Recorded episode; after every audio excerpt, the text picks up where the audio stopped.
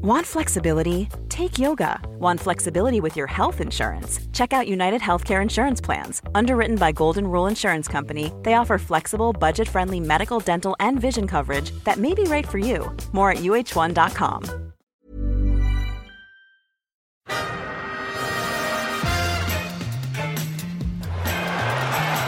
Ahí va a llegar el gol del Arsenal Ozil. Marca Mesut Ozil. Lacazette, Lacazette, Lacazette! Bad boys, what you gonna do when they come for you? Alexandre Lacazette. This is Arsecast Extra. Hello and welcome to another Arsecast Extra. As always, with James from Gunner Blog. James, after three long weeks without Arsenal, goodly morning to you. Oh, goodly morning. It's a relief, isn't it? Oh It my was like- God. It was like kind of pre season all over again. We even had a little, uh, you know, trip abroad in there for the team. Um, I, I, I, it, it was strange almost walking to the ground last night after such a long break. I was like, is this.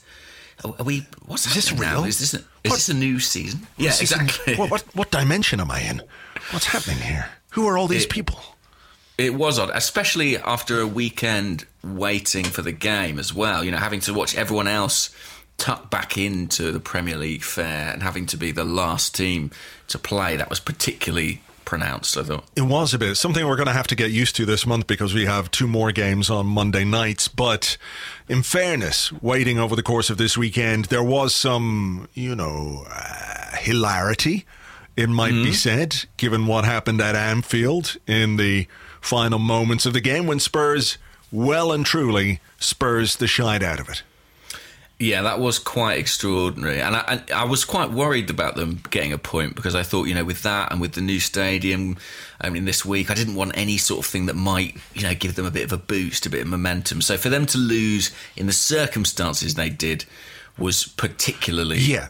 enjoyable. And I, I, for one, actually think they should be docked points for playing games in two different stadiums during the course of the season. I know there's absolutely no rule to say that that's what should happen, but I feel like it should anyway. This is my strong, firm belief that that's the right course of action for the Premier League to take, even though there's no precedent or, or actual reason for it. Sure. I think it should happen. Do you know what? I know that it was sort of ha- ha- half joking, but it does feel. We had a question about this actually, but it does feel a little bit uh, odd to me that they sort of are allowed to do this so late in the season. Like Yeah. it does seem like it's it's literally moving the goalposts, isn't it? Across London. Yeah, yeah. Um, I mean, uh, I don't know if there's any real significant advantage to them because it's a new stadium and and what have you. But I just feel perhaps for the for the integrity of the Premier League, James, something which we and everybody who loves football holds high. I I feel like we should protect the integrity of this league that sells its arse for money all over the place. Yeah. It's so this is- precious that integrity. Exactly, and this is going against that. And I don't know how anybody can look uh, look themselves in the mirror in Premier League HQ this morning and say, "Have we done the right thing? Are we allowing the competition to be as fair as it possibly could be?" I don't think they can. Uh, do you think the shame will will eat away at their souls? I think they should be very ashamed of themselves. And I, I imagine their souls, which in no way they have sold to this point, those at the Premier League, Correct. may finally begin to be corrupted. And that's a sad thought. That is a sad thought. Where it could go from here is anybody's guess, but it's down downhill all the way, downhill all the way. Anyway, look, we, we'll enjoy the uh, shenanigans when they lose their first game at their new stadium in midweek, of course. But let's talk about our game. We wanted to get back uh, to winning ways after a three week break. We did exactly that. We kept another clean sheet, and we moved above that lot who were how far ahead of us uh, three weeks ago, four weeks ago, like uh, 10 points. Something like 10 that. yeah. points. Crowing like crowy crows, they were sitting on a on a crowbar. That's what they were doing. And now look how the crow has turned. The crow has turned, and the early crow didn't catch any worms. No. We have caught worms. Is that good or bad? It is good. I mean, look, I think if, sounds you- worse than if it you're a crow, worms are delicious, right? and we've had delicious worms to keep us going uh, from last night to this morning. A 2 0 win against Newcastle. Let's talk about the team. Any surprises in there for you? I mean, based on what we now know, um, Laurent Koscielny pulled out very late with an injury. Granit Xhaka didn't recover from the groin strain that he picked up on international duty, and Pierre-Emerick Aubameyang was ill uh, in the build-up to the game. Uh, based on that knowledge, rather than your pre-game knowledge of like, oh, that's this is a bit odd. Where are those guys? Uh, any surprises about the team that he picked? Not really. I mean, not no surprise to me that he kept with the back three, kept the wing backs in. Uh, I suppose from that point on, it all made sense. I was a little bit concerned, I'll be honest, about central midfield, just because. Mm. You know, it was no Xhaka and no Torreira, uh, and Guendouzi and Ramsey. I thought, you know, defensively, is that going to have what we need? But one thing I didn't reckon on really was Newcastle being one of the most boring teams I can imagine. I mean, they are deathly dull, in my opinion. There's, uh, um, there's a there's a pragmatism to the way that they approach games, isn't there? Particularly these big games yeah. where they go, "We're actually not very good," and Therefore, we're going to just sit deep and make it as difficult as possible for the opposition to get past us. a five man defense was very much a mm-hmm. five man defense, and everybody else was basically tucking in. You can see how they would try and hit us on the break, but I think we defended quite well on the front foot, actually, uh, for the most part. There were one or two moments where, where a ball from deep might have caused us some problems. Thankfully, it didn't, but generally speaking, you know, we dominated them, we dominated possession, and they really had no idea what to do other than stick to the game plan.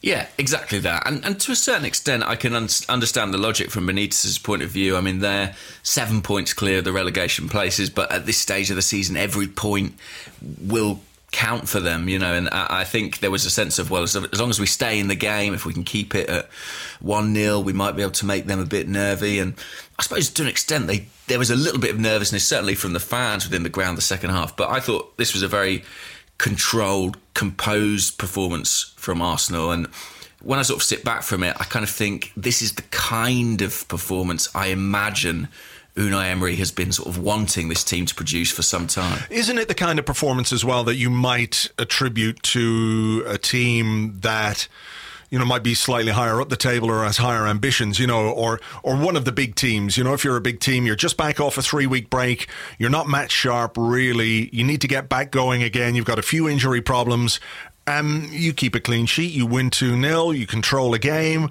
It was very professional. It wasn't particularly exhilarating or exciting. There were some moments, of course, but it just felt like a really professional performance to do the job that we needed to get done. And you, if you know, if Liverpool did it, or City did it, or Manchester United, or Chelsea did it, you'd be saying, "Yeah, that was a routine win. A team that was better than the opposition did what they had to do. No fuss." And there's a lot to like about that. Yeah, I think that's a, a really good point. And something I was struck by, I listened to the Arsecast on Friday that you did with 7am kickoff, where mm. you talked about some of the stats from this season. And one of the things that came up was that we'd had uh, less shots this season, and uh, I think we only had something like eight shots in the game. Uh, but you know, it was as a consequence of the fact that we were in control. We did not go need to go chasing this game at any point really, and sort of you know having pot shots from all over the place. We were able to be a bit more patient in our in our build up, and uh, yeah, I I, uh, I thought it was a really good performance, and yeah, I mean, I think a sign of a team that is playing with a bit of confidence and a bit of confidence, not just in their ability, but I think in the system that they're playing as well. Yeah, for sure. So, um, we should have been ahead earlier than we were. What's your thoughts on that uh, first disallowed goal? Aaron Ramsey finishing at the back post after a, a Ozil. I think it was an Ozil corner was flicked on. Um, yeah. Anthony Taylor apparently saw the incident but did you did you check out Sky afterwards? I don't know if you saw this. You might not have seen it because they showed a replay about five or six minutes after the the decision, and they had that new Sky thing. You know where they go, "This is the referee's eye view," and it uh, it swoops into this these graphics that look like they're off a 1983 Commodore 64. Um, this is very exciting. yeah, state of the art fucking stuff, it has to be said. Uh, but they showed from this particular angle that Anthony Taylor couldn't possibly have seen the foul. All he saw was the player falling over. Now, maybe because it was Sokratis, he just assumed that there'd been a foul. Which is a fair assumption, I would say, nine times out of ten. I didn't Uh, think. Look, I think if you're going to give a foul for that one way or the other, you know, it could have gone either way. They were both holding on to each other. So if you're going to give a foul to Newcastle, it could just as easily have been a penalty to Arsenal. Yeah, possibly. I mean, I'm going to watch it again. My first instinct was uh, that I thought it probably was a foul, but I just didn't like it that it was a foul because, you know, I'm an Arsenal fan. I want to score. Okay. I could. Let me watch it now. So the corner comes in from Ozil. There's a flick from Kolasinac. I mean, the problem is you end up watching the ball, so you don't just see it. So Sokratis, they're holding each other. Lejeune. I think he kind of buys it, the player. He kind of buys it, doesn't he? Because uh, Sokratis is holding his hand, essentially. Yeah, holding his forearm, and he just sort of falls over. Yeah, I think he, I think as the ball comes over his head, he goes, "We're in trouble here," and he goes to ground. But I think the fact that he is holding him, mm. you know, means means you sort of can't really argue with that decision. In my opinion, I think it's probably the right call. But You see, here's the thing. I can see every bit of logic in what you're saying there, every single bit of it. But because it's Anthony Taylor, sure, I'm, I'm I'm absolutely loath to get on board here. And I think it's just one of those things that happens in the box week in, week out, um, that doesn't get punished. And I don't know how he's given it, you know, based on the Commodore 64 uh, replay that we see a bit later on. I don't know if uh, I can find it here. I'm just going to go forward and just see if I can find this replay and uh, show you the screenshot of it. Um, oh, yeah. I, I find this technology from Sky quite confusing because everyone's like, it's very exciting, it's very new technology. But I'm sure they had this like 15 years ago where Yeah. they would sort of go into a player's head and like show you what they can see. There, I've Um, just taken a screenshot of it. I'm going to upload it here and I'm going to send it to you, and you can see what Anthony Taylor apparently could see if these graphics are uh, as accurate as Sky like to say they are. I mean, that's that's the thing. Uh, maybe he's got you know bendy eyes that can look around the corner or something. So We, Uh. we never know. We're never going to know what Anthony Taylor could see. here here comes the screenshot. I'm just going to send it to you on the uh, the chat doohickey here. Uh, Okay. As soon as I can remember how to get the chat doohickey up there, it is down the bottom. I'm excited. Am I going to see the bridge of Anthony Taylor's nose? No, I mean, in the- that's- in the foreground of the shot. Yeah, that's a shame, isn't it? Like when they Yeah. like when they put a GoPro on an albatross. You know that way. Maybe that's what they should do. You see, he can't see. He can't see. It's a, it's a travesty of justice. It should have been a goal. Was the linesman involved? He didn't give The it. linesman, if you watch the goal again, watch the linesman as uh, the ball goes into the back of the net. He puts his flag down and does that thing where he he runs um, he runs back up the pitch as if signaling a goal. That's what the linesman does. So I don't think the linesman was involved here at all. Yeah, you're right. The linesman's heading back to the centre circle. Linesman's going, good goal, good goal. Yeah. Well, I, I, in that case, and now that I can see what Anthony Taylor could see out of, I mean, he can basically see Shkodran Mustafi's bum, basically, is obscuring everything.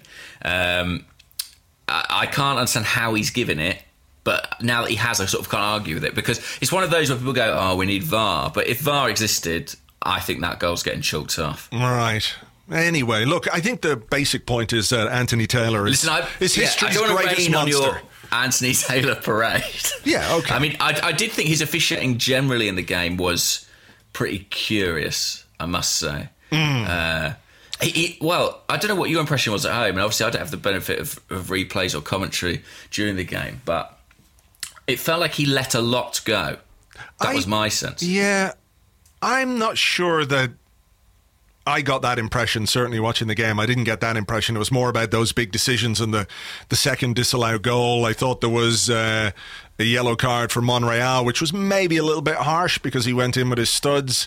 Uh, a yellow card for Kolasinac, which I kind of enjoyed because obviously What was that for? Was that for- had been like obviously saying something to him during the game. And at one point, he Yeah. called Ramsey over, and he, you know, Ramsey was the captain. He said, "Look, have a word with this big Bosnian guy. I'm scared of him. I'm not having a word with him. You have a word. You're the captain." And Kolasinac must have kept chirping away, and at some point, after another foul, uh, he gave him a he gave him a yellow card. Um, but I'm not It was quite after sure. a free kick he awarded to us, as I recall. I think Arsenal got the free kick, but it was, it was probably like, a bit of like about fucking time, mate. You baldy prick. Yeah, uh, probably that. Yeah. probably that. You know, heavy Bosnian accent. Yeah, I don't know what that is, and I don't want to do a stereotypical don't. Eastern European accent uh, to offend anybody, so I won't do that. Um, so after that, I think the game kind of was a bit weird after that disallowed goal, and then we got an actual goal. Aaron Ramsey, a little bit of luck with the way that the the ball broke back to him from Lacazette, but I, I was watching both the goals again, and both of them, I, I'm not sure you can necessarily attribute too much to Matteo Guendouzi in terms of the goals themselves because so much happened after what he did, but both of them came from him making a pass from just inside the Newcastle half and playing it forward into the feet of an Arsenal player. The first one for Ramsey, second one for Lacazette.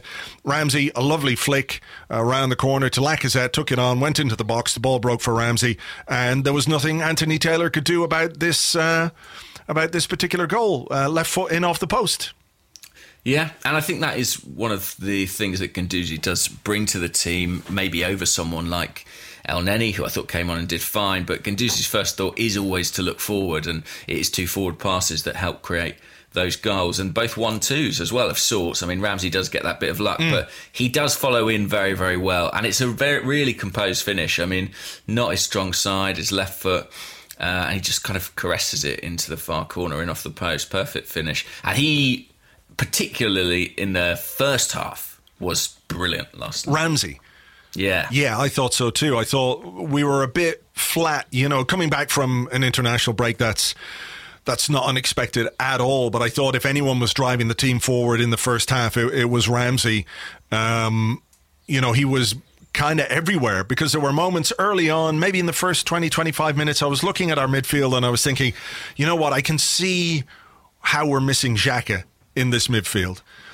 Um, you know, and I know he's a player who frustrates at times, but just in terms of where he picks the ball up and how he pick, how he distributes the ball from those deep areas, that was kind of missing. And I think it took us a little bit of time to come to terms with having to play a slightly different way with Guendouzi, who likes a lot of touches. Ramsey, you know, who who likes to get forward, isn't necessarily the guy who's going to sit uh, sit very deep. But there were even moments when when Ramsey was back defending. There was a moment Newcastle broke the offside trap, and Ramsey Ramsey was there to to defend against whichever fucking stripy cunt it was. I can't remember. Um, you know, so he worked really hard in in that first half, and probably that contributed a bit to his uh, to his withdrawal in in the second half.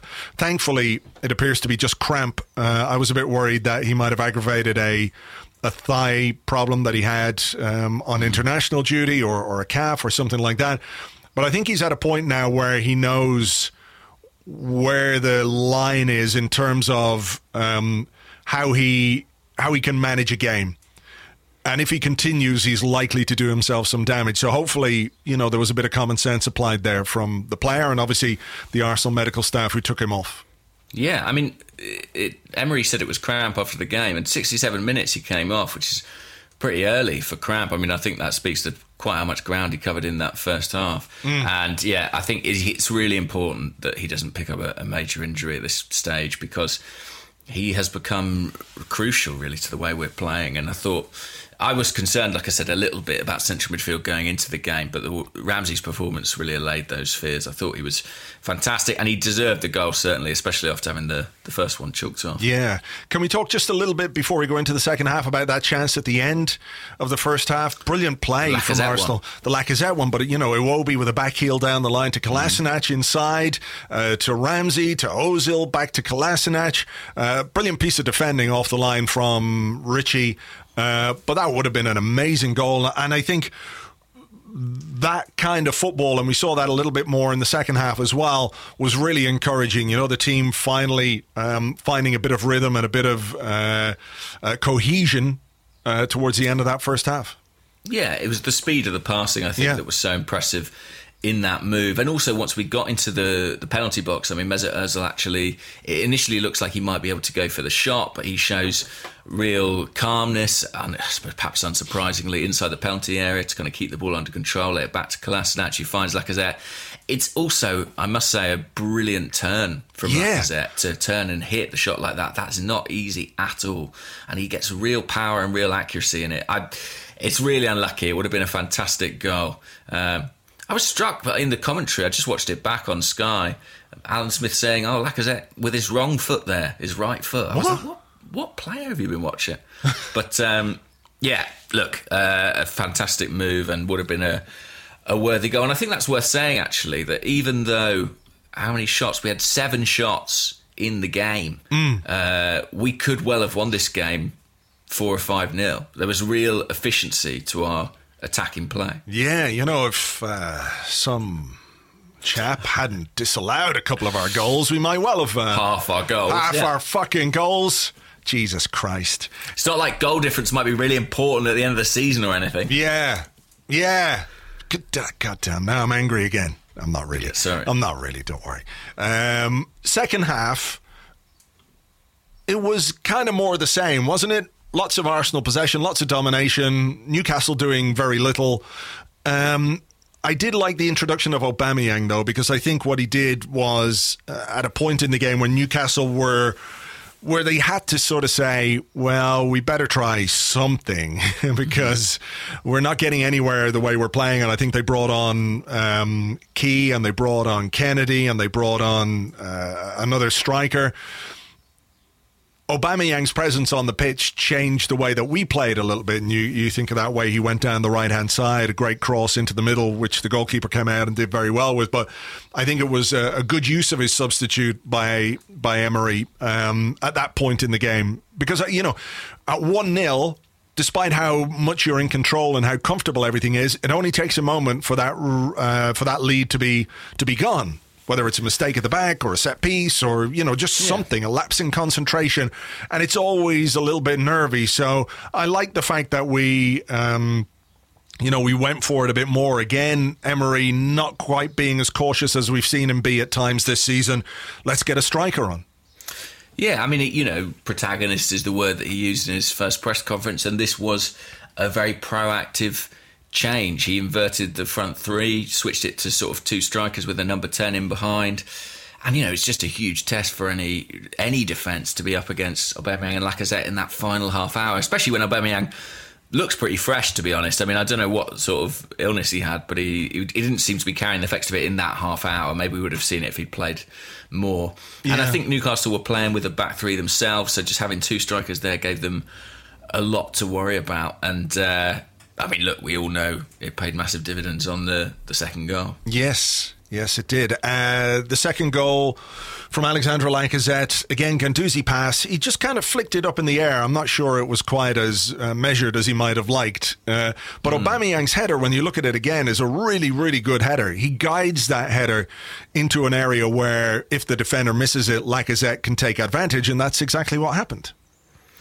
Yeah, I must say, I sort of agree with you. I think it's a lovely goal to watch, and the finish is particularly uh, beautiful. But I also think that it's pretty bad defending throughout on the goal. I mean, Lacazette sort of flicks the ball about 30 yards in the air, and then Aubameyang's header goes similar, and then it bounces. Uh, Newcastle really should have dealt with it better than they did. But once Lacazette gets there, the way he lifts it over the keeper is brilliant. Uh, I know that you sort of have been harbouring a feeling that he's going to score some big goals between now and the end of the season.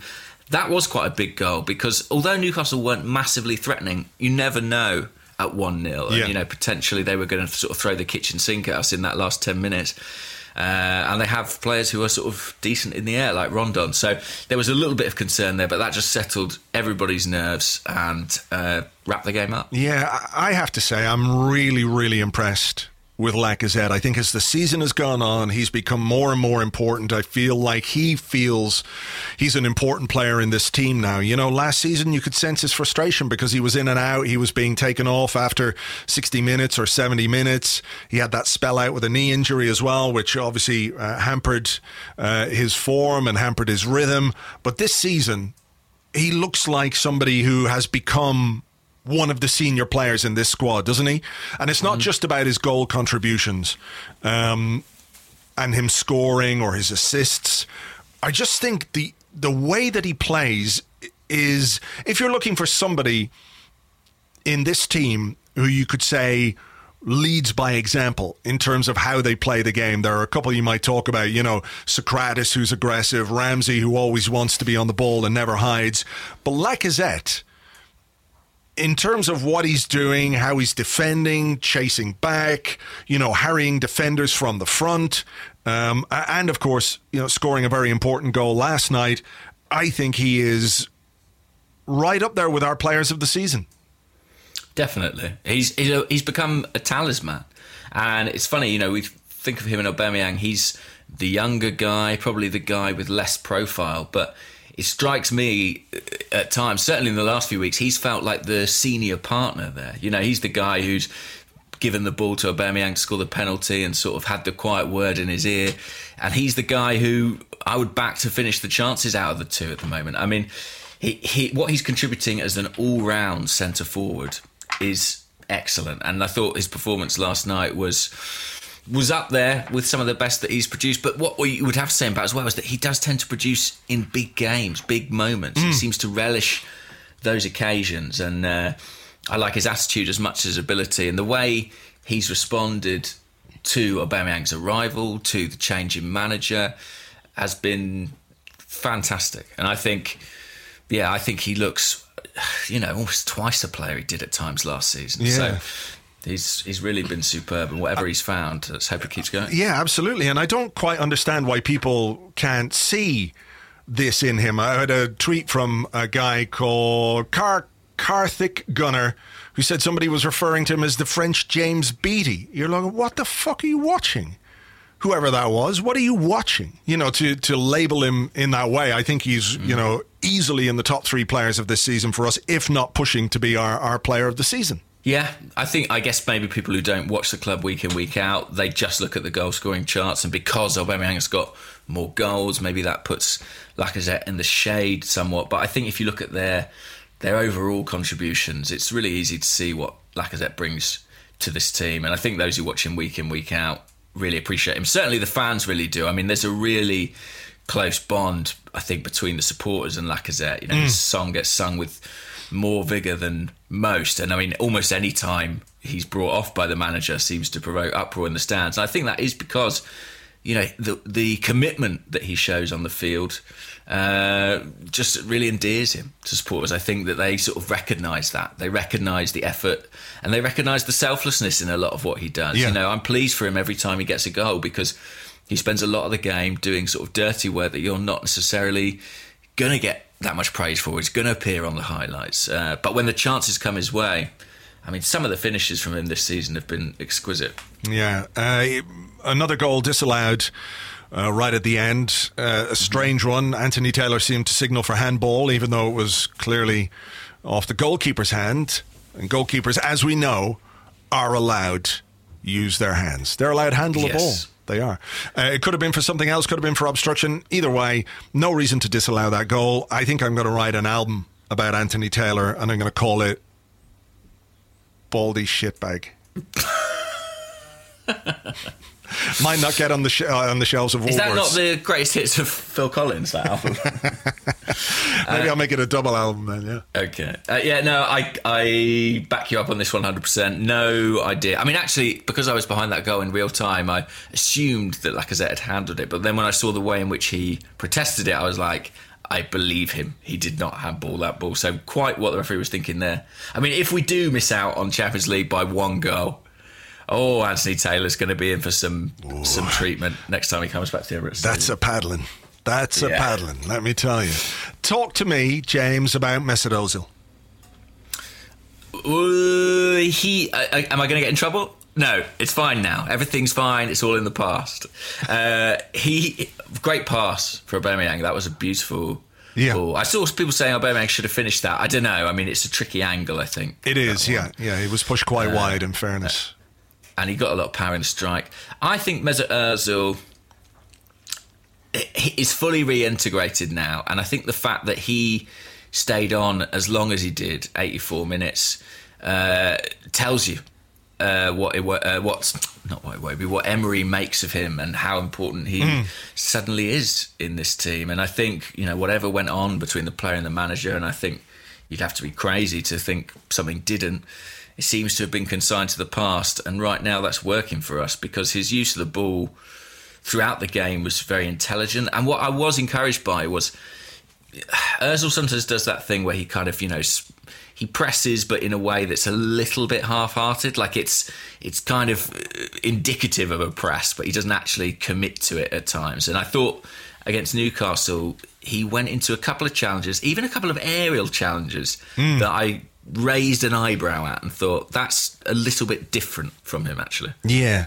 I mean uh, the thing we've always said is that if we can get uh, uh, Mesut Ozil back in the team and in form or something approaching you know the kind of form we know he can have our chances of finishing in the top 4 are much higher um, because of the quality that he has. And I think it's quite interesting. I think that's his fourth consecutive start, which is the most he's made this season. And he looks like a player who's who's coming back into form at maybe just the right time.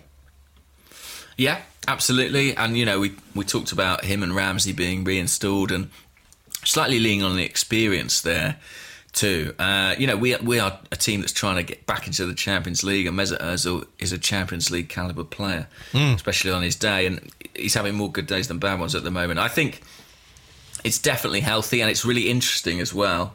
I think we've got a question about this potentially coming up to think what it might mean going forward because I think a few months ago many of us assumed that mm. the relationship between Ozil and Arsenal was kind of irrevocably broken, but Perhaps not. Perhaps not. Perhaps not. Well, I mean, it looks it looks much healthier than it did, and mm. from an Arsenal point of view, with just Arsenal on your mind, that's uh, you know that's something I think we can we can all get behind. So, anything else you can think of in terms of you know what we saw last night? Is there anybody else you want to touch on, or or the overall performance? I mean when you come back from an international break, it can take you a game or two to get going. So, above all else, important to get the three points, important to keep a clean sheet. And given what happened over the weekend in the Premier League, it was important that we took those points and moved ahead of Tottenham because, you know, they've got to be feeling the pressure now. They must be, yeah. And I mean, you know, Chelsea squeaked a win, didn't they? I don't know if you saw mm, that kind mm. of game that was, I mean, you know, some consolation in seeing Neil Warnock very upset and doing that slightly funny standing in the centre circle, staring down the referee thing. Yeah. But Chelsea absolutely got away with that one. He was uh, about two yards offside, Azpilicueta, when he scored that goal. Yeah, he was very clearly offside. I mean, bizarrely, I have a touch of sympathy with the, the linesman in that situation just because because he's going backwards. You know, if his if his watch if his eyes flick to the ball and then they flick back to the line, I could see how he could see. Oh, he's in line, but he's come mm. back. He's retreated from an offside position. I mean, that is one that obviously the technology would rule out straight away. And, and now there was a kind of inevitability as soon as they got that one about them getting the second goal. But look, we probably predicted Chelsea to beat Cardiff. I think most people would. We know? we did. Somebody asked us. Uh, let me just see if I can find it here while I'm talking. Uh, asked us to just go over our predictions. Uh, Daryl Anthony Horn uh, says, uh, "How do recent results compare to the predictions?" He's at Hey Hey Handsome on Twitter, and Robert Clegg at Bounder Boy. Please update us on the predictions tomorrow. So, in terms of this weekend's games, we both predicted an Arsenal win over Newcastle. We mm-hmm. both predicted a Manchester United win over Watford. We both predicted a Chelsea win over Cardiff. Mm-hmm. And we both predicted a Tottenham defeat to Liverpool. Woohoo! Look at that. There we go. It's yeah. clean sweep. Four out of four um, for this weekend. Of course, there's another game uh, tomorrow. Manchester United, uh, Manchester United playing Wolves. Yes, um, I've gone for a draw in that. And one. I've gone for a United win. So obviously, I hope you're right, uh, but also I hope you're wrong in that it's a Manchester United defeat. Uh, that would be good. Um, Is there are there any other games of relevance? Obviously, Spurs play, don't they? They're in their first game at the new. Oh, they're playing Crystal Palace, in which I predicted a draw and you predicted a win. I'm hoping the new surroundings are so weird and unfamiliar that uh, that they just can't pass the ball properly. Well, we didn't win our first uh, league game at the Emirates. We Stadium, only we? just about drew it, didn't we? If I recall One correctly, was it a Villa, was it Theo or Gilberto Silva penalty? a Theo Walcott cross? Oh, I okay, believe. right. Yeah. I remember watching that game in a bar in Barcelona. Um, back back in the day. Um, yeah, I also kind of hope that like a load of the seats aren't screwed in properly, and, Sure. they, and they fall off, and that the Yes. turnstiles don't work, and that the bogs get all clogged up. Like they've figured out all of a sudden they realize that the toilets aren't plumbed, and a load of toilet paper just blocks up the entire system, and then the pitch gets submerged with water and plop. Well, then it would really would look like a toilet bowl from above. It would. It's what it's what it should what it should be. Uh, hopefully, like a passing dragon sees it from above, and it's like that's a, a giant toilet. That's a, It's good huge pl- yeah. dragon shit. Yeah. onto the stadium. A big dragon BM in the center Exactly. circle. Yeah.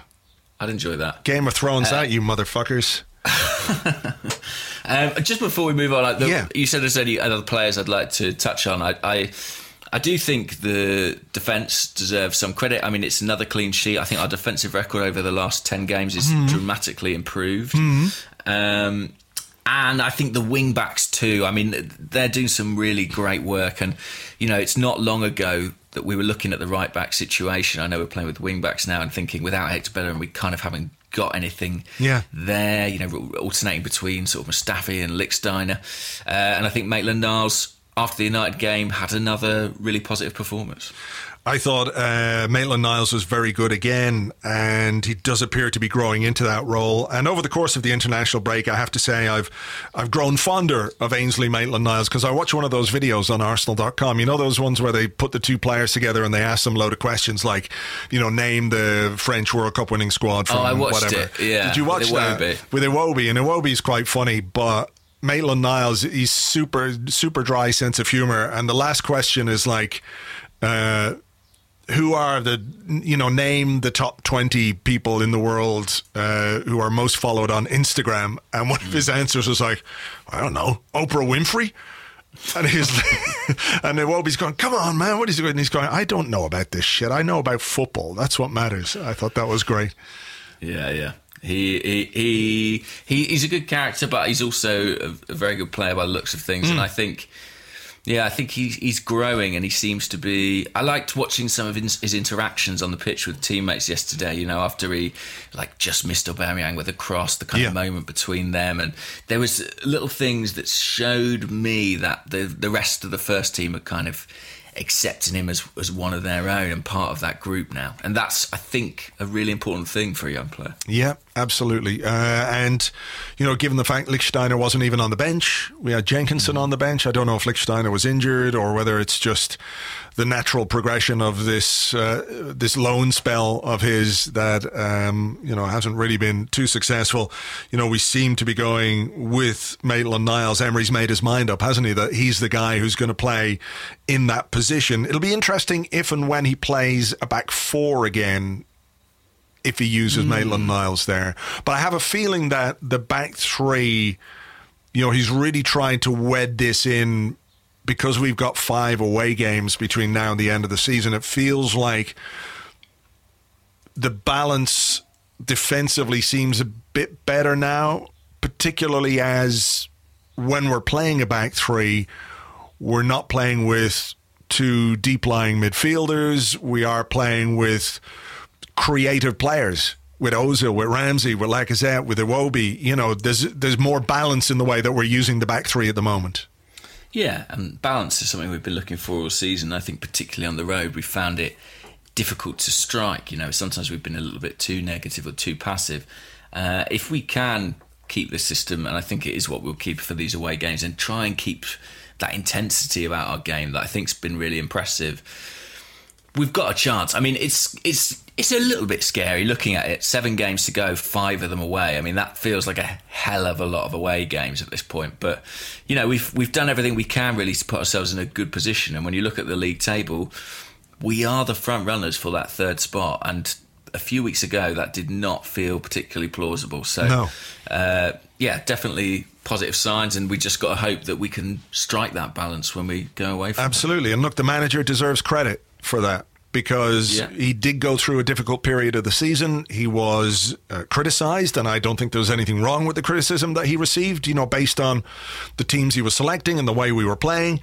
But he's he's shifted it a little bit. You know, he's made a change and he's seen that that wasn't working. He's gone a slightly different direction, and the benefits are there. We're winning games, we're keeping clean sheets. So long may it continue. Long may it continue, indeed. All right, we are going to take a break right now. We're going to come back with your questions and more in part two right after this.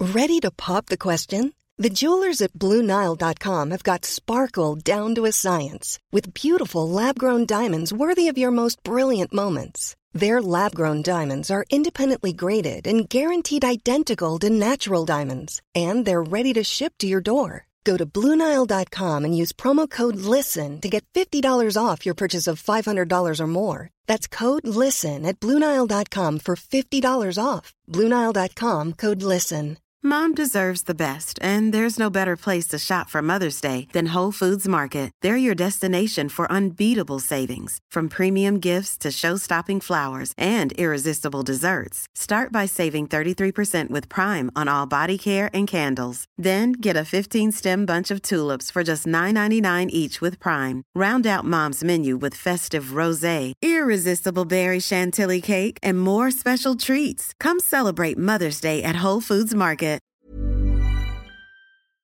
Welcome back to the Arsecast Extra. This is part two of the show where we answer the questions you sent to us on Twitter at Gunnerblog, at Arsblog uh, on Twitter. Did I say on Twitter already?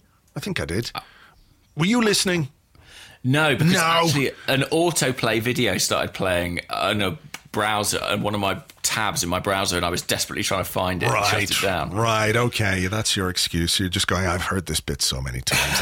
I'm not even going to listen. You can also send questions on the uh, Facebook page, facebook.com forward slash the Arsblog, and on our Discord server, which is available to you if you are an Arsblog member on Patreon, a chat server, and you can leave your questions in there just to let you know that part two or episode two of a podcast series called The Players was released this week. Myself and Philippe Auclair talking about the Arsenal life and times of, well, Robert Pires. So if you uh, fancy a bit of that, you can sign up at patreon.com forward slash arsblog. It costs just five euros a month. You pay VAT if you're in the EU. If you're not in the EU, you don't pay VAT. You get instant access to all the content we have there. Uh, episode one of The Players was Dennis Bergkamp. So lots to listen to, lots to catch up on if you're not a member already. Patreon.com forward slash arsblog. Right. Let's do some questions. Okay. Do you want to go first? No. shall I go first? No. Oh, I don't want to go first. Okay, well, look, I alluded to these questions in part one. They're about Mesut Ozil, and there are two two separate questions here. Um, the first one is from Gab, who's at the letter Gab, and Gab asks, "Do you think Emery has been proved right slash succeeded with remoulding Ozil as more switched on and hard working, or did Ozil have these games in him all along, and we've wasted the opportunity to play him?" Where do you stand on that one? Without wanting to open up the whole thing again, there have been problems this season. Whether people like to believe it or not, there have been problems behind the scenes. Um, I think Emery. I mean, I think we all know that Ozil is capable of these kind of performances, right? We know that he's got amazing vision and craft and quality. Were we seeing enough of it? Was it down to Emery's tactics? Was it down to Ozil and how he was feeling at that particular point in the season? Maybe a combination of all those things. Regardless, there were problems. Those problems now appear to be a thing of the past, and I think Emery deserves credit for uh, for the way he's handled the situation. I think a manager has to be or has to try and instill as much discipline as possible into a squad. And maybe it takes some players a bit more time to get used to it and a bit more time to uh, to knuckle down and to understand this is what's expected of them, whether they're a star player or whether they're a young player. This is what the manager wants. Um, I think Ozil as well deserves some credit too. I mean, people were saying, well, he, you know, he's paid three hundred and fifty thousand pounds a week. You know, this is what he should be doing. I accept that absolutely, but what can you do when a player starts producing and finding form on the pitch? No point criticizing him for uh, for that. You know, so mm. I, I do think Emery deserves credit for the way that he's he's handled the situation. Ozil looks more interested. He looks more um, comfortable with what he's being asked to do. He looks more involved in games. He's more switched on. He's more focused uh, at the things that he hasn't always been considered particularly good at, and that that's his defensive work. Again, you know, Emery's not going to turn Mesut Ozil into a a slide tackling behemoth. Well, what he can do is work on him from a positional point of view. Even just being in the right positions um, when the opposition had the ball is of benefit to the side. And I think we're seeing more application from Ozil. And the other side of that is uh, a more switched on, a more uh, focused Mesut Ozil gives us more when he's on the ball and when we have the ball. So that's where I am with that. I think Emery deserves credit. Yeah, I think you're right to say both deserve credit, really. I mean, I think they've adapted to each other. There was a bit of tr- intransigence, I think, for them mm-hmm. both in the first half of the season. Probably it looked to me like both men kind of digging their heels in, and I understand entirely mm. why a new coach would have to do that, really, and couldn't really allow their authority to be threatened by any individual player, however talented they are, however high their salary might be. But they seem to have found a way of working together now. You know, Emery, we know he's a guy who's very focused on uh, video analysis, stats analysis, and he must be pouring through those things after the game and being pleased enough by what he's seen from Özil to, to keep picking him. And so I think Özil must be doing stuff, you know, that's beyond the obvious. I think he is probably contributing more defensively. He's probably covering more ground. And I think just tactically he seems to understand his role a bit better. So, look, I, I'm relieved because it was a really toxic situation I felt, uh, and one that really was causing problems within the club, outside the club, for the fans, and so to see them on the same page now is definitely a positive. The, the second question uh, that we had on the topic that I was going to ask you now, which where have I put it, is uh, from Naren, Naren Keshav on Twitter. Uh, and they ask With Unai publicly saying Ozil is playing like we want, quote, are the chances of his summer transfer slim? And how is this going to affect our recruitment? I don't know if they're slim. I, I it occurred to me maybe that the where we finish this season might have an impact on what our decision might be when it comes to Mesut Ozil. Go on. In that, if we have Champions League football again, then that's the level that you want a player like Mesut Ozil, right? Mm-hmm. Yeah, I think you called him in the first part of the show a Champions League player. Yeah. Um, with Champions League comes increased revenue, perhaps making it easier to to deal with the wage packet if that's an issue for the Arsenal board or for the people that run the club. You know, increased revenue will will help in that regard. Um, your chances of performing at the Champions League level as well are greatly increased by um, the quality of the squad that you have. So I have a suspicion, a sense. Uh, sorry, was, that's not my snake impression. Um, that if we are to finish in the top four or achieve Champions League qualification via the Europa League, that Ozil is more likely to stay. However, if we don't, then they will see that £350,000 a week as a way to distribute across maybe three or four players who could then help us be part of a bigger rebuild. Do you know what I mean? Does that make sense? Yeah. I, I can kind of understand that, that his salary maybe becomes a little bit easier to account for with Champions League. Um, I mean, you know, he's playing well and that makes me more inclined to think he's going to stay next season. I suppose the other side of that coin is he might be a little bit easier to move on than he was in January when he wasn't involved and wasn't pulling up any trees when he did play. Um, I think he, the likelihood is he will still be here and that is a big s- switch from what I was thinking a couple of months ago. Uh, but yeah, my gut says he, he probably will still be come August, simply because uh, I, I, I still think it's difficult to move on a player like that. And I think he's sort of doing enough to warrant keeping him. But the only thing I would say is that when I look at this team, and as much as I'm enjoying this team and the way it's performing right now, the fact that Aaron Ramsey is such a key component in it, and to an extent, Ramsey and Ozil being reintroduced, I, I haven't. This isn't a long term proposition. You know, it feels like a team that's been built to play this way between now and the end of the season. And I still think there could be a bit of a reboot in the mm. summer. And I'll be interested to see which way that goes. I mean, it'll be a forced reboot in some respects because whatever happens, we're losing Ramsey. Well, it was interesting to hear Emery talk during the week about how he's kind of come to understand Ramsey and Ozil over the course of the season. You know, and, and what they can allow him to do from a tactical point of view. You know, mm. whether it's starting with a different formation or switching to a different formation within the course of 90 minutes. You know, he was quite pointed about the impact that those two players have. So I don't know if, I mean, Ramsey's leaving. I don't know if, as a club, you can realistically find a Ramsey replacement and an Ozil replacement in the one summer. One one thing is for sure, we need a Ramsey replacement.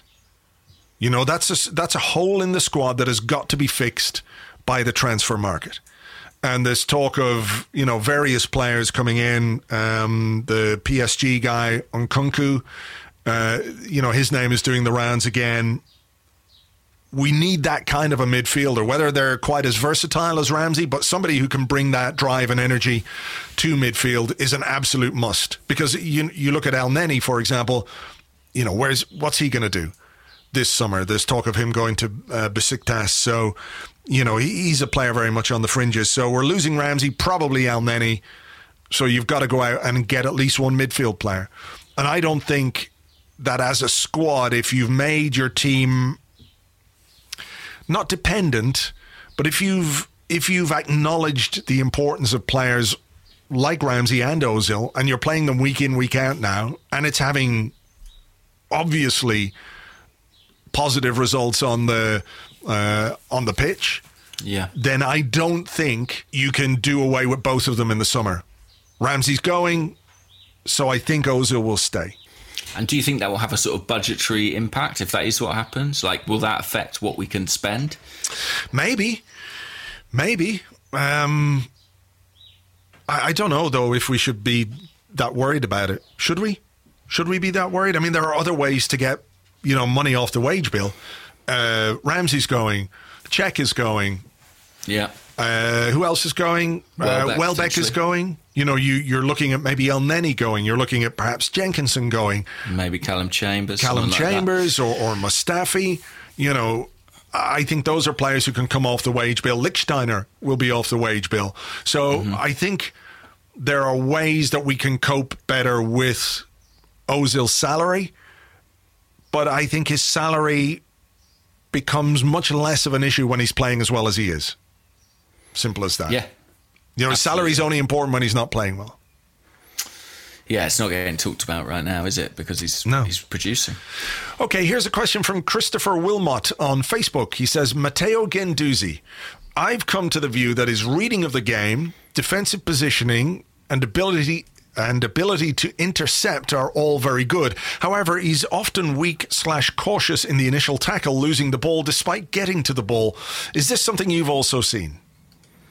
Yes, actually. Hmm. I, I think he does a curious thing, Guendouzi, where he goes into tackles where he does quite well to get there, but he goes into them a little bit half-hearted. Sort of is sort of too emotional, but almost half like his his physicality is not quite With- as it should be. With not enough conviction, I think might be a good way of putting it. Yes, I, I, uh, exactly. I'm not accusing him of lacking heart. I think he's got plenty of that, but it almost it's like he goes into the tackles.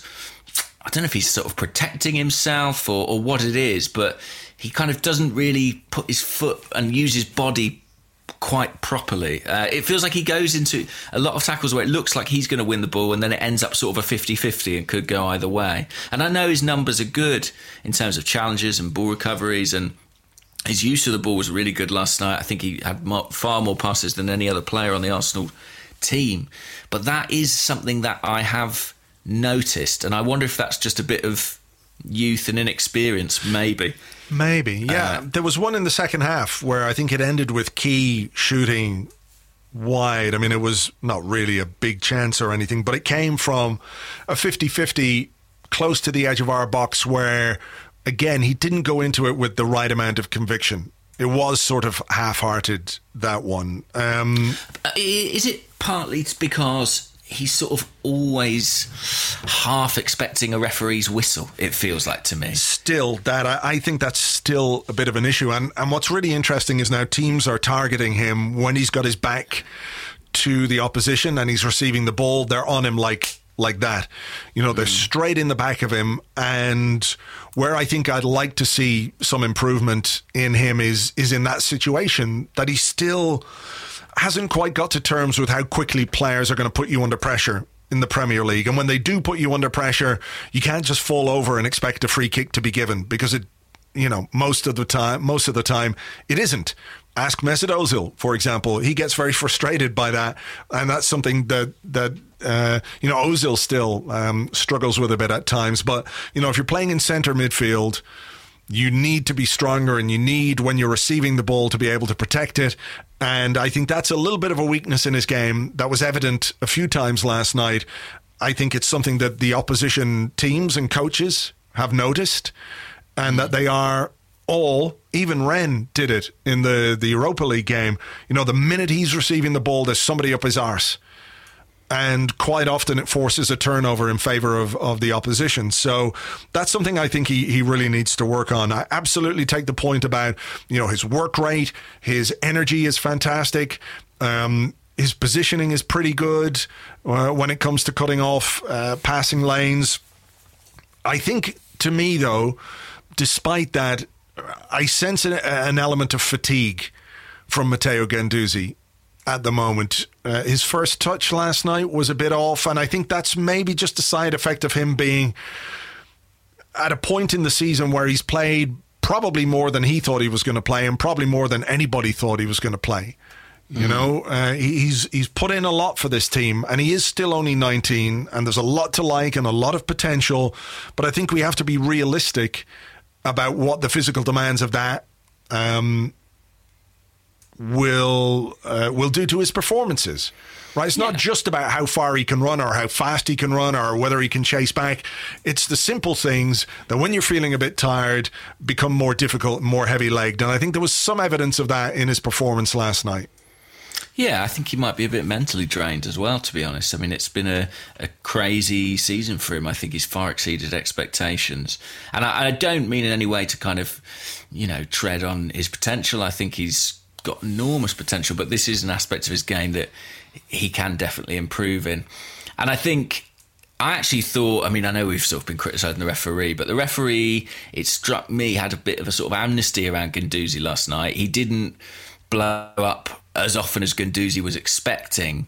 And I'm not even saying that was correct, but I think it might be good for him just, just because I feel like he sort of he buys a lot of free kicks, very soft free kicks. You know, yeah. does a lot of sort of just falling to the ground as soon as he feels the presence of someone behind him.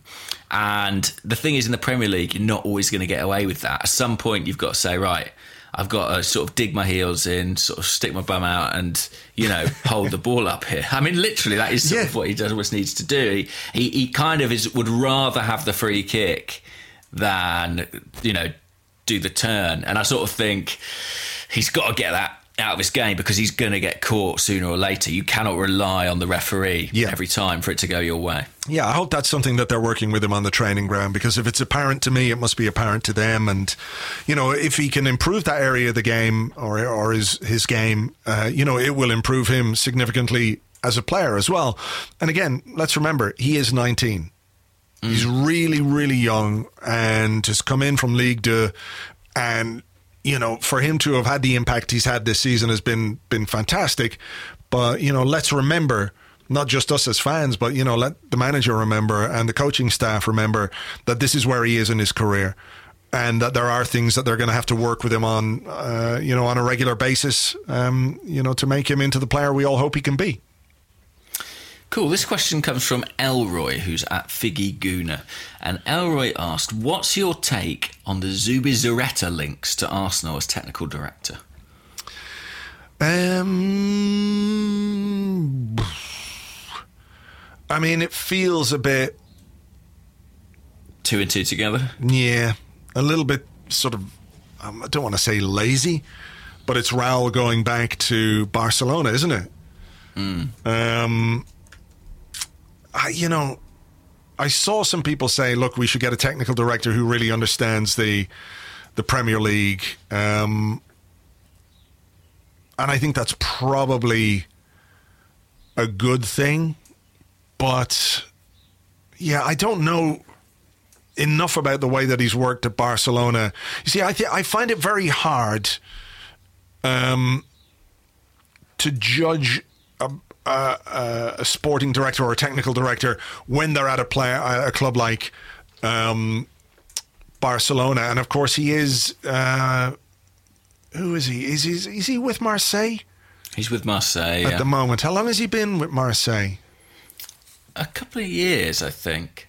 I Right. think, uh, uh, let's have a look. I'll have a look while you carry on thinking. On on Uh, January fifth, twenty fifteen, Zubizarreta was sacked as Barcelona director of football by the club president. On October, October 2016, he he signed with Liga appointed. signed Marseille in the same capacity. Um, I mean, it's hard for me to know what kind of a job he's done there without really knowing the yeah. the, the kind of players that he's brought in. It's, uh, I know a little bit about uh, his time at Barcelona. Strootman. Balotelli. Fingers crossed we could get Balotelli out of this if we can, if we're lucky. Wow, yeah, get use those contacts. Uh, let's see, 17, 18, who's he brought in? Mitroglou, Luis Gustavo. Yeah, I Both don't. linked with Arsenal yeah, at one point in their career. I don't know enough about the players that he's brought into Marseille to have an opinion on him. Yeah, I mean, uh, at Barcelona when he was sacked, he was widely criticised for his for his transfer business. And uh, uh, to be honest, I'm a little bit confused exactly about what the delineation of re- responsibility was at Barcelona in that time. Because if you look at Raul Sanllehi's uh, CV, uh, as I did on LinkedIn the other day, it says sort of director of football uh, Barcelona, and Zubizarreta was also the director of football at Barcelona in that period. Um, but I guess the, you know they're just slightly like variations on that theme. Zubizarreta seemed to be the guy who was heading I- up recruitment. You know what it was? Sanllehi was director of football, but Zubizarreta was director of football. ah, right. So Right, that's right, that's right. how you figure it out. That does make sense. Um, so his time at Barcelona was sort of uh, marred by some some seemingly unsuccessful signings. A couple will be familiar to Arsenal fans: Thomas Vermaelen, Alex Song. Uh, they were some of his less successful deals. He bought and sold Alexis Sanchez for Barcelona, so uh, we had dealings with him in that case. I mean, look, he was also part of uh, the deals to sign Rakitic, Luis Suarez. Uh, which was initially seen as a flop, but he's now established himself as first choice there, so maybe not such a bad deal looking back. Um, so it, it, it was kind of a, an interesting period, but Barcelona had other problems, I think, beyond him at that time. I think you also make a point, you know, this is not Barcelona. This is not Barcelona if No. it comes to Arsenal. He's punching at a different level, you know, and I think it would be a very different challenge. Yeah. There's not the I same in- margin for error, is there? No, I mean I know he's got the relationship with Sanllehi, and I think that that means his candidacy is probably real. You know, it would be surprising if he wasn't someone considered by Sanllehi, just given. And there's that, you know, you don't want to be too short-handed about it, but I suppose the Spanish thing, you know, the fact that they were looking at Monchi, another Spaniard, and maybe Zubizarreta might be next on the list. I was. Uh, more intrigued, let's say, by the links to the guy uh, from Lille. Uh, what's Luis? Campo? L- yes, I believe that's his name. Is that is, is that definitely his name? I've suddenly panicked. Yes, Luis Campos. That's right. And he intrigues me more because he, of course, is the guy who was at Monaco when they made was it like the Champions League semi-finals? Uh, the team that had you know Mbappe, Bernardo Silva, Lemar. Fabinho, Bakayoko, Mendy, these kinds of players. And he did a particularly interesting job because he was brought to Monaco. He'd been chief scout under Jose Mourinho at Real Madrid.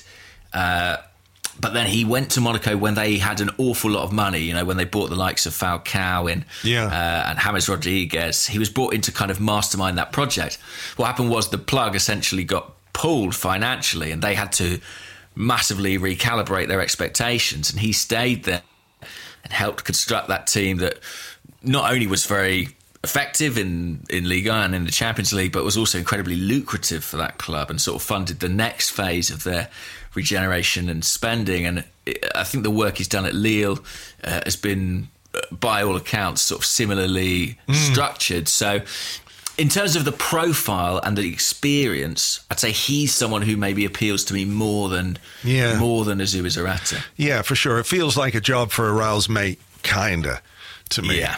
Um, but you know, we'll we'll wait and see. a couple of quick ones here. We had a load of people asking about this because there were transfer links to this player uh, during the weekend. So uh, M L Shazley, who's at M L Shazley, says rumors regarding Ryan Fraser. Thoughts? Uh, Dumola Adewumni Wunmi, sorry, De- at Dems 87. Rumours of Bournemouth's Ryan Fraser being a potential summer target. Your thoughts?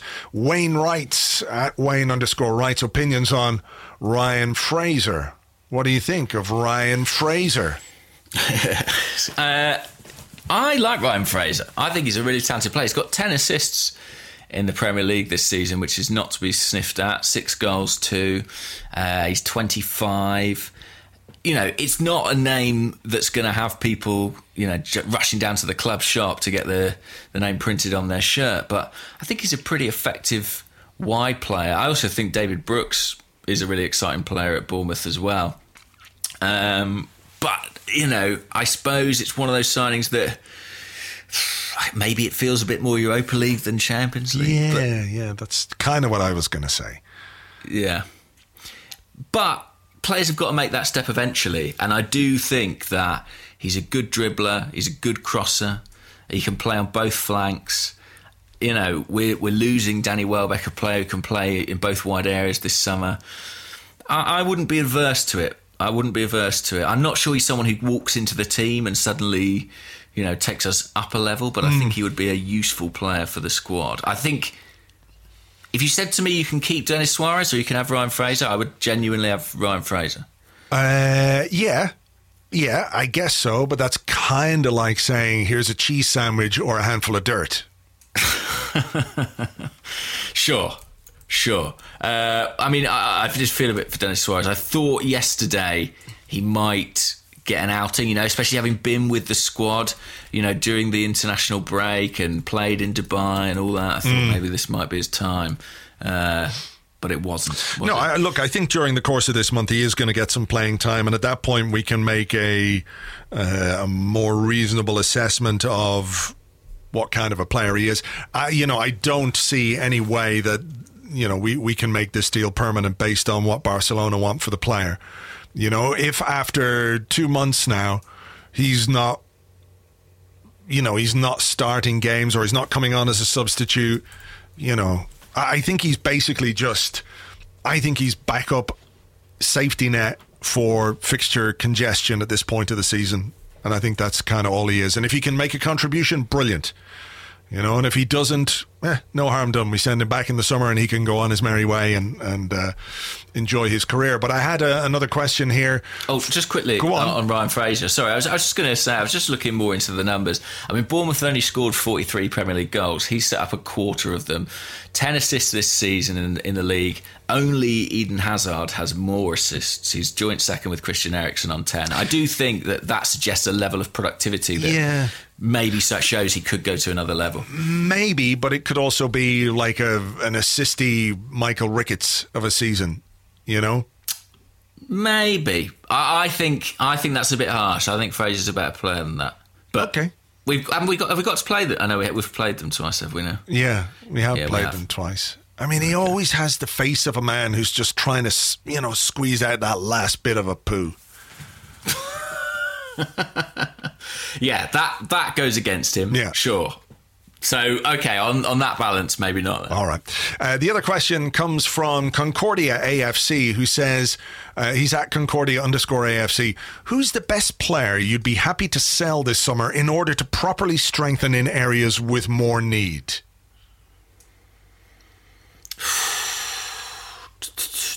The best player. Hmm.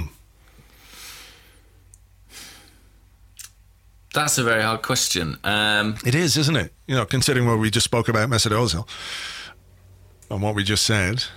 I'm probably going to say something upsetting. Go on. Uh, I, I, no, a lot of names spring to mind. I mean, Mesut Ozil is, is potentially the player I'd be most prepared to sell, Right. to strengthen in other areas because you know he's arguably the best player in this squad, the best footballer in this squad. You know, in terms of talent, I don't think there's anyone better. But I do wonder if, just in terms of the redistribution of the salary, you know, if you could sell him for something like his market value, then I think I probably would be prepared to do that to kind of change this team up. Um, what about you? Yeah, I mean, I can see the logic in that. You know, in Ozil, if you were to get 30 million or, or 35 million for him mm-hmm. and you take that money off the wage bill, which could then be redistributed, et cetera, et cetera, I think I would probably be prepared to do that. But given I just said, you know, we can't let Ozil and Ramsey go in the one summer, then I'm going to have to go a slightly different direction. And I would go for. Who would I go for?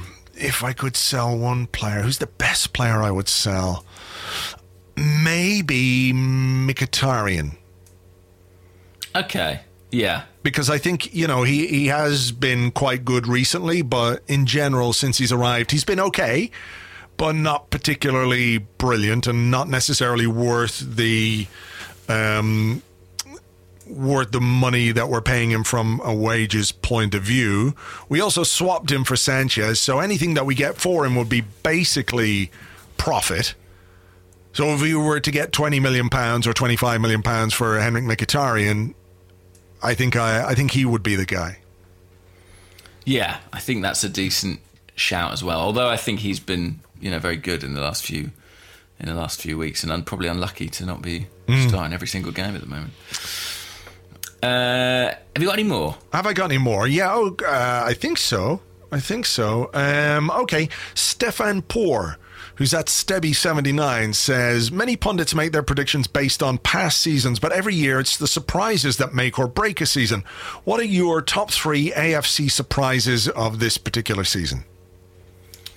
Surprises. Um, well, Guendouzi would have to be in there. That's been a massive surprise to me. I think quite how quite how much he's played, quite what a boon to the squad he's been. Um, uh, Kolasinac becoming this massive attacking threat, I think, is a surprise to me. I didn't foresee that. I know we saw signs of it last season, but not with this level of consistency. Um, I'm, I'm sort of talking in terms of players. Is that sort of the? Am I on the right Yeah, I think so. this? I think so. Well, I think I, I would have to say I've been surprised by the consistency of Bernd Leno in that case, uh, and quite how comfortably he's established himself as number one. I thought maybe a bit, it'd be a bit more of a sort of back and forth battle between him and Petr Cech, but you know, as soon as Leno got in, he pretty much made the the gloves his own. So. Yeah, I think they would be the three for me. What about you? Well, I mean, I, I think Laurent Koscielny coming back to play at the Oh, level that he's shout. come back at is is definitely a surprise. You know, given the seriousness of the injury, uh, you know, to to see him back and uh, and playing, a bit worrying perhaps that he is uh, that he is. Uh, struggling a little bit or, or had to pull out at the last minute. So hopefully there's nothing serious there. Uh, I, I would agree with you. Leno is another one who's been a bit of a surprise. Um, what else? What else has been a surprise? Is Ramsey going to Juventus? Is that a surprise to me? Not sure if it is. Um, particularly. let's see. I mean, nothing else has been that surprising, you know, in terms of in terms of the players. Emery's technical, technical, technical, tactical flexibility, I suppose, is a little bit of a not a surprise, but something we've had to we've had to get used to. Um, Torreira, can I go a different direction a little bit with? Uh, you know, when he came through and started to make an impact in the team, we were all wowing, and I'm a little bit surprised that his season has plateaued a bit. Is that fair?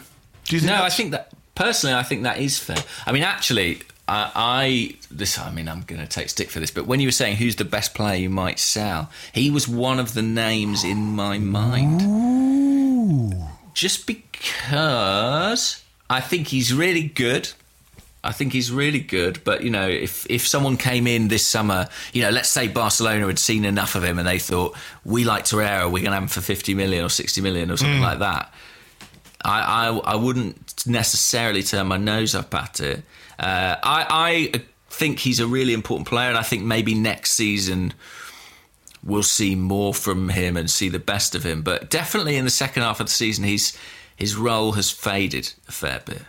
Uh, and uh, yeah, uh, it's a, it's a curious one. I mean, I don't, I sort of can't quite put my finger on how and when it happened, but it it, it did. If you think about when he scored against Spurs in the four two win, was that October, November, and Yeah. he, you know he just felt like such an integral part of the team at that point. And then yesterday we played a game, and there've been a few games recently where we've played without him, and he hasn't been enormously missed. Yeah, I mean, look, he, he can't play again until the Watford game, so um, you know he'll miss the the Everton game at the weekend, but he can play against Napoli in the in the Europa League. I kind of hope or wonder if the suspension, while you never want to see a player out or suspended, might have come at a reasonable time for him. I, I noticed, uh, I think during the international break, he didn't play a great deal for Juventus or for Uruguay.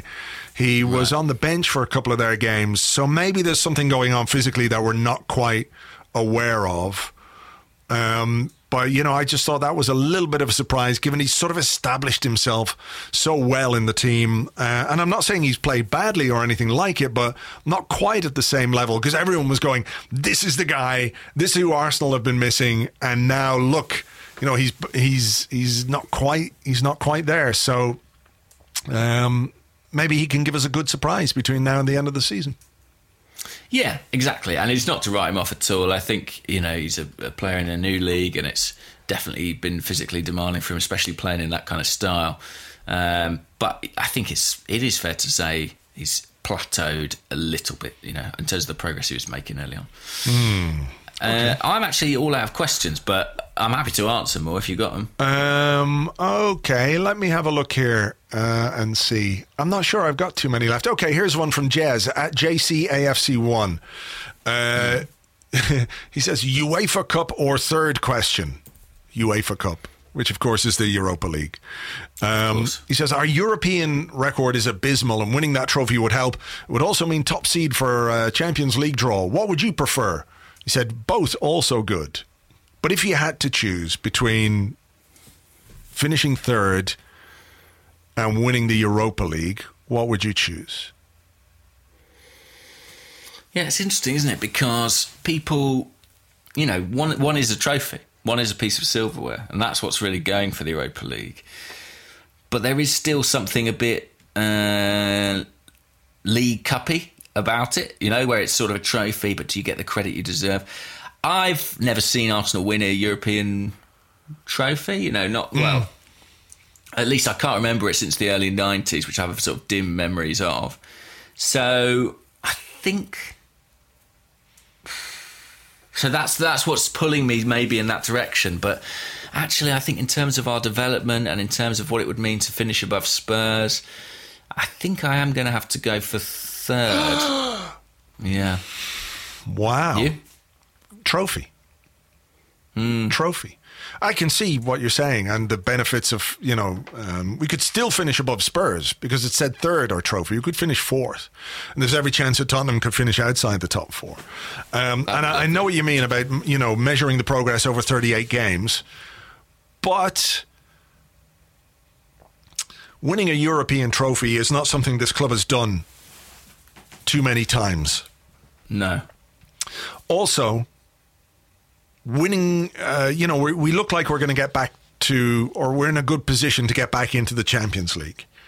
I can't see us, as much as we all want to be there, I can't see us winning the Champions League. No. So, on that basis, our chances of winning a European trophy are slim as long as we're playing Champions League football. Whereas this feels like an achievable thing.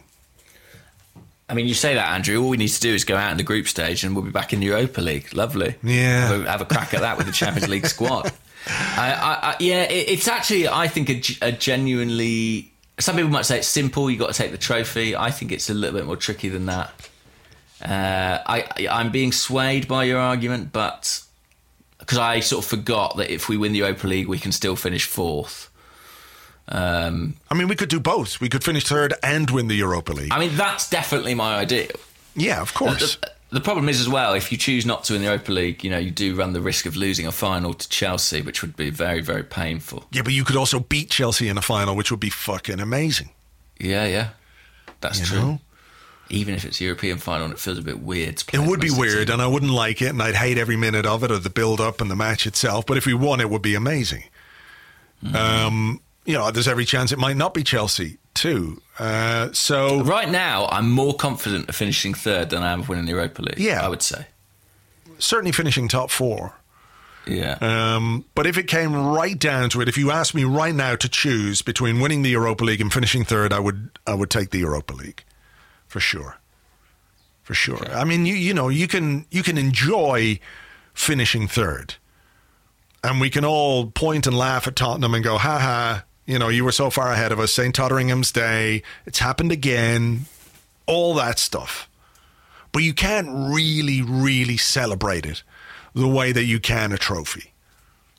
You know, it's 1994 since we last won a European trophy. And I know people can say, ah, it's, you know, it's not the trophy everybody wants. That's fine. But remember those FA Cup days. You know, remember No, winning true. those trophies and how good it felt and, you know, um, just how how it really affected the mood of everybody in a really positive way. I think finishing third would do that to an extent, but it would wear off much more quickly than actually winning a, a European trophy and having that trophy to put on the on the the you know in the trophy cabinet. Um, for me, there's yeah, for me, no no no choice. It would be the trophy every time. I hope we get both. That's what I hope. Yeah, I do too. But we were just talking I- about I- you know. I'm wary. I'm wary. I, I, to be honest, I think it, it, I think it's quite unlikely to get both. Genuinely, I think sort of the deeper we go in the Europa League, the more it might begin to impact the league. But mm, Okay. we shall see. We, it's a very tricky period coming up, isn't it, with the Napoli games and you know the Yeah. couple of away games in the Premier League. Yeah, the away games are going to be the thing. You know, Emery's talking about making sure the team is or tries to replicate some of the home form away. Um, you know, if we can do even a little bit better away from home, I think we've got a good chance. But we're going to need to we're going to need to make sure that we keep this run going. I feel more confident, James, now than I did, you know, five or six weeks ago. That's for sure. Oh, for sure, yeah, Yeah. Definitely, several times more. Okay. Well, I think on that kind of positive, upbeat note, we should leave it there for this week. Um, everybody who listens, thank you very much indeed. If you feel like giving us a review on iTunes, that will be great. Um, if you don't, that's also fine. Don't worry about it. We will have another Arsecast on Friday. Uh, looking ahead to the Everton game on Sunday. So join me for that. We'll be back uh, next Monday with another Arsecast Extra. So until then. Bye bye.